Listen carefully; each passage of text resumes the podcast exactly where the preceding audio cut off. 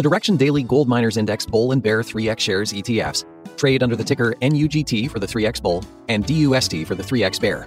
These leveraged ETFs seek a return that is 300% of the performance of the NYSE Arca Gold Miners Index for a single day. The Gold Miners Index holdings include names such as Barrick Gold, Newmont Mining, Franco Nevada, and Newcrest Mining, with index country weightings including Canada, Australia, United States, and South Africa. These are highly leveraged ETFs with daily resetting designed for short term trading, not long term investing. To magnify your short term perspective, whether you're a bull or a bear on gold miners, you choose the direction.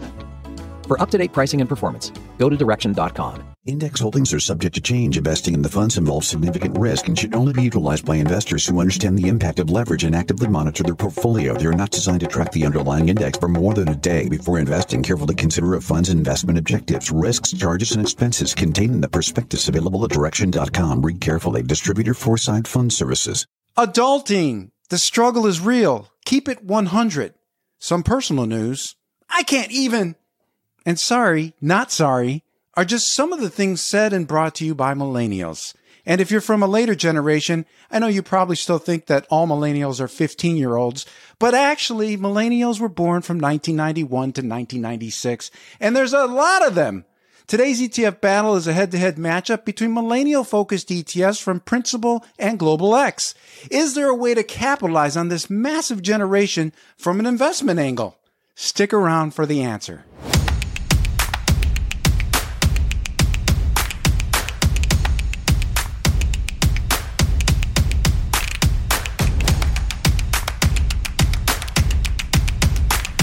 Watching ETF Battles. I'm Ron DeLegge. If it's your first time here, welcome to the show. Don't forget to hit the subscribe button.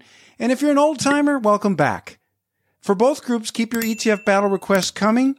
Hit us up with your ETF ticker symbols in the comment section below or on our Twitter feed at ETF Guide. Also, don't forget to hit the like button if you've been enjoying our original programs.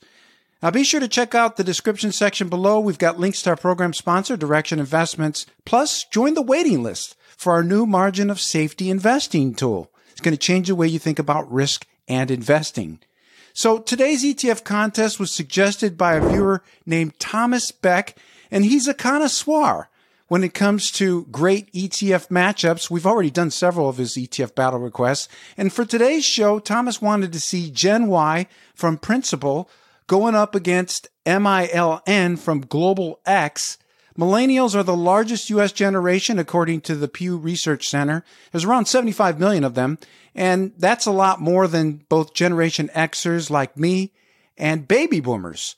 Uh, both of these ETFs, by the way, are aimed at tapping economic trends within the millennial generation and finding companies that are going to benefit most from that. So thank you, Thomas, for another excellent ETF battle request.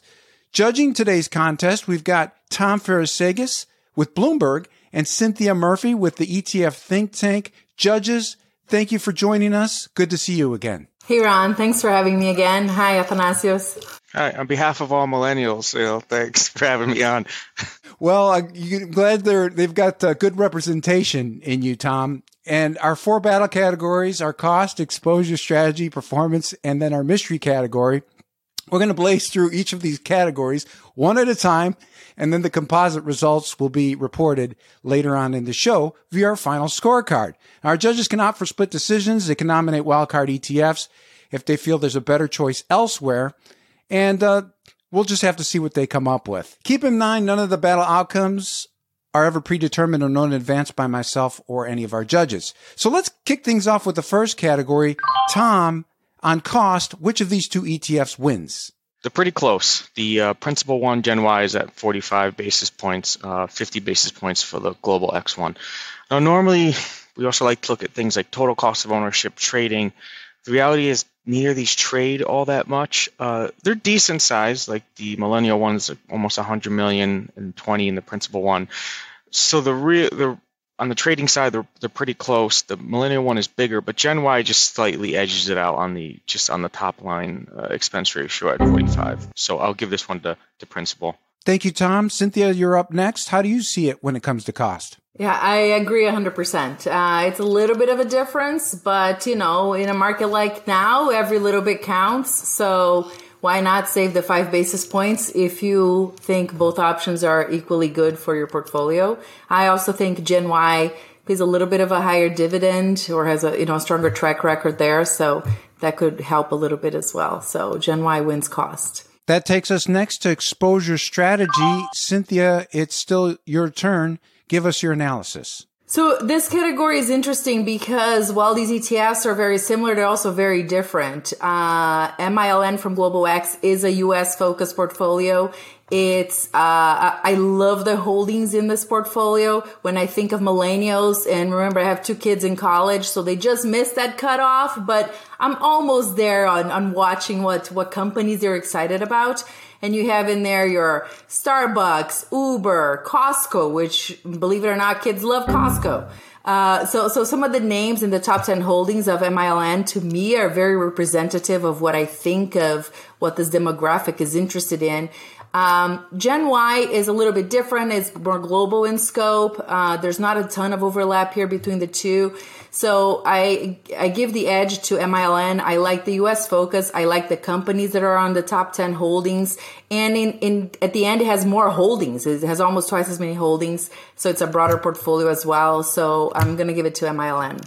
Tom, you're up next. How do you see it in this millennial ETF rumble Give us your take on exposure strategy. Cinthia hit on a lot of good things, um, but for sure the key difference is U.S. And when you first look at it, like MLN just seems like a millennial portfolio. Like she said, it's Starbucks and, and, names like that. When you look at Gen Y, like Home Depot is at the top. I didn't know if millennials were that handy, and they're all going and shopping at Home Depot. But to her point, the main difference is it's you have a good amount of China in there. You have a good amount of Europe. Um, so just keep in mind in the current environment that we in, you know, do you want to have that sort of exposure in it? Because you're going to get much more of it in uh, in Gen Y. Uh, but you know, and the other thing that I like about both of them is I always like to look at it in context of like the S&P. So I just want to make sure that if you're buying this ETF, you're not just paying for the same names that you're already getting somewhere else. So what I like is that there's very little overlap between these names and the S&P. You'll be surprised. So usually when you when you look at it at, at first glance, like oh this just is, looks like that fund, but it's both very very low and they're actually low among each other too. So you actually it is very pretty unique exposure, which I, I like in sort of thematic ETFs. Um, but overall, just in the current environment that we in, I like the U.S. heavy exposure. I like the portfolio in MILN. Maybe that's why it's got a little bit more in assets. I think people might investors maybe agree with that sentiment too when they're sort of looking at the two. So, for expo- on the exposure side, I'll give this one to the Global X product, uh, MILN. Full disclosure, Tom, I've been married to Millennial for 17 years, and she is handy, but she's not handy with housework and fixing things in the house. And as a Generation Xer, I still love her, but uh, thus far my uh, my findings are inconclusive. Well, that's true love right there. Then that takes us next to performance. So, Tom, break it down for us. How do these two ETFs look in this department? Yeah, they've been actually pretty close in performance. Uh, MLN has the slight advantage uh, in performance. Uh, you know, they've both they both launched in like 2016, so there's there's a pretty strong track record there for both of them. Um, and you know, with some of the exposure that you have now with Gen Y in Europe and China, that's definitely dragged on the portfolio a little bit. So, uh, just because of the U.S. heavy exposure, uh, MLN does get a little bit of the performance edge. Um, but in terms of total uh, performance, Gen Y, because of its international exposure, has a little bit of a better yield. Uh, so, if you're looking for more of a yield focused play, uh, does pay almost three percent now versus what MLN, which is pretty much flat. You're not really getting much yield from that. But uh, just on total performance, the edge will go to uh, MLN. Cinthia, you're up next. How do you see things when it comes to performance? Yeah, I agree. There is there is no argument there. The numbers are the numbers. Um, and you know, MLN has outperformed Gen Y on a one year period, a three year period, a five year period. It's a small outperformance, but it's there. And, you know, this year they're both down something dramatic, like 40% or something. So it's been a tough year for both. But uh, the track record's a little more positive for MILN, so I'll give it to MILN as well. That takes us next to the mystery battle category. This is where our judges can give us that one factor or multiple factors they feel are critical to today's ETF contest. So, Cinthia, What is your mystery battle category and who wins it? So I'm going to go back to what we talked about in exposure. I'm going to go with thematic um, purity, if you will. Um, I really like MILN for its it's preaching millennial capture of the millennial opportunity. It goes really hard in trying to deliver that with its stock selection.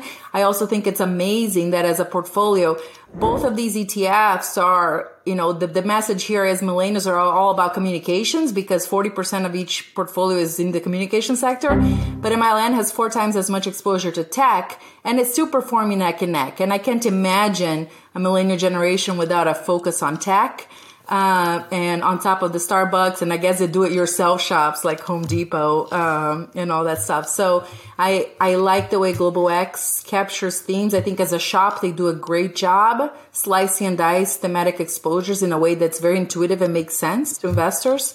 And I think they do a phenomenal job with this fund as well. Thank you, Cinthia. I got you down for MILN. And Tom, you're up next. What is your mystery battle category and which ETF wins it? Well, I thought that was great, by the way, uh, Cinthia, on the tech exposure, because, you know, obviously being very heavy tech, uh, just the millennial generation. As we're getting towards the end of the year, I'll be a little bit boring with this one, but taxes come up quite a lot. And I like to look at ETFs to pay out capital gain distributions. And I was actually pretty surprised to see that MILN has paid out a capital gain distribution a few times, like three different years, uh, compared to Gen Y, which hasn't. Uh, I was actually kind of shocked by that, considering it's just a U.S. only portfolio. So it could just be that maybe they're not as tight with the portfolio management, or they've sort of not have a not done maybe the greatest job in being able to uh, manage some of the tax uh, implications there. So on that advantage, I obviously give this one to Gen Y because I actually think from a tax efficiency standpoint, it seems to be a better run portfolio. Well, we've arrived at the part of the program where our judges can give us their overall final battle winner. And Tom, you're up, so give it to us. Even though Gen Y is cheaper, it's global exposure, it's got a higher yield, it's probably better portfolio management. I like the portfolio better in the Global X product. Uh, MILN. Uh, you know, Gen Y does a lot of stuff going for it, but I think for for this theme, uh, MILN seems like the better fit. Thank you, Tom.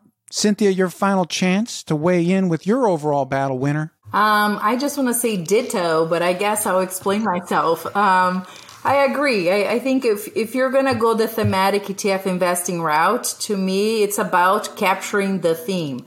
So 100% on the capital gains is a, is a big down uh, on MLN, and hopefully they can get it together and, and do a better job there but the cost is roughly the same. You get that US exposure to avoid a lot of that global risk, which everybody's concerned about right now.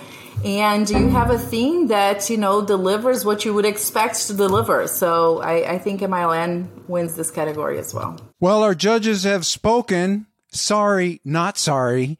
And our final battle winner, according to my scorecard, is MILN from Global X. And our judges agreed for the most part heavily in most of these categories, including cost, exposure strategy, performance, and uh, making some great points. Gen Y, of course, has the better yield, almost 3%.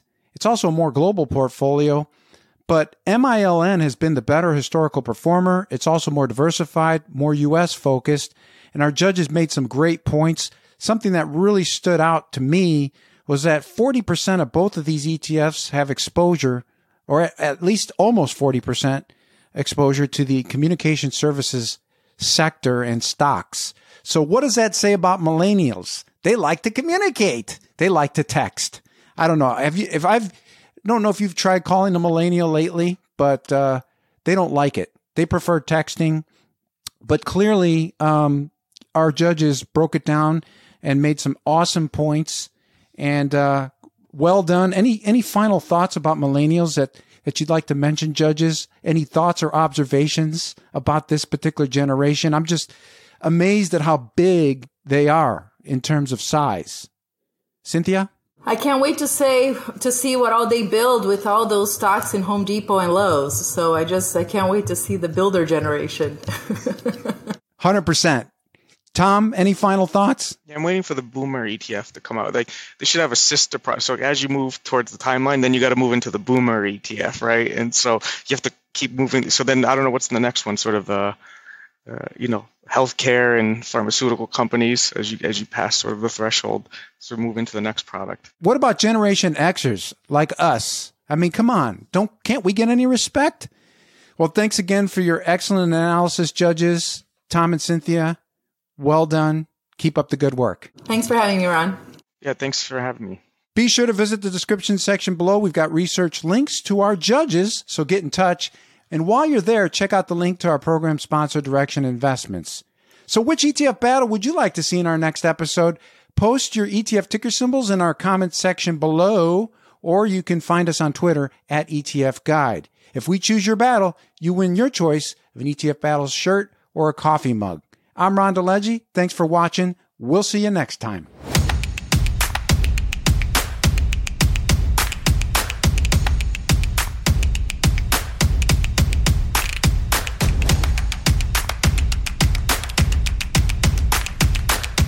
The Direxion Daily Gold Miners Index Bull and Bear 3X shares ETFs trade under the ticker NUGT for the 3X Bull and DUST for the 3X Bear. These leveraged ETFs seek a return that is 300% of the performance of the NYSE Arca Gold Miners Index for a single day. The Gold Miners Index holdings include names such as Barrick Gold, Newmont Mining, Franco Nevada, and Newcrest Mining, with index country weightings including Canada, Australia, United States, and South Africa. These are highly leveraged ETFs with daily resetting designed for short term trading, not long term investing. To magnify your short term perspective, whether you're a bull or a bear on gold miners, you choose the Direxion. For up to date pricing and performance, go to direxion.com. Index holdings are subject to change. Investing in the funds involves significant risk and should only be utilized by investors who understand the impact of leverage and actively monitor their portfolio. They are not designed to track the underlying index for more than a day. Before investing, carefully consider a fund's investment objectives, risks, charges, and expenses contained in the prospectus available at direxion.com. Read carefully. Distributor Foreside Fund Services.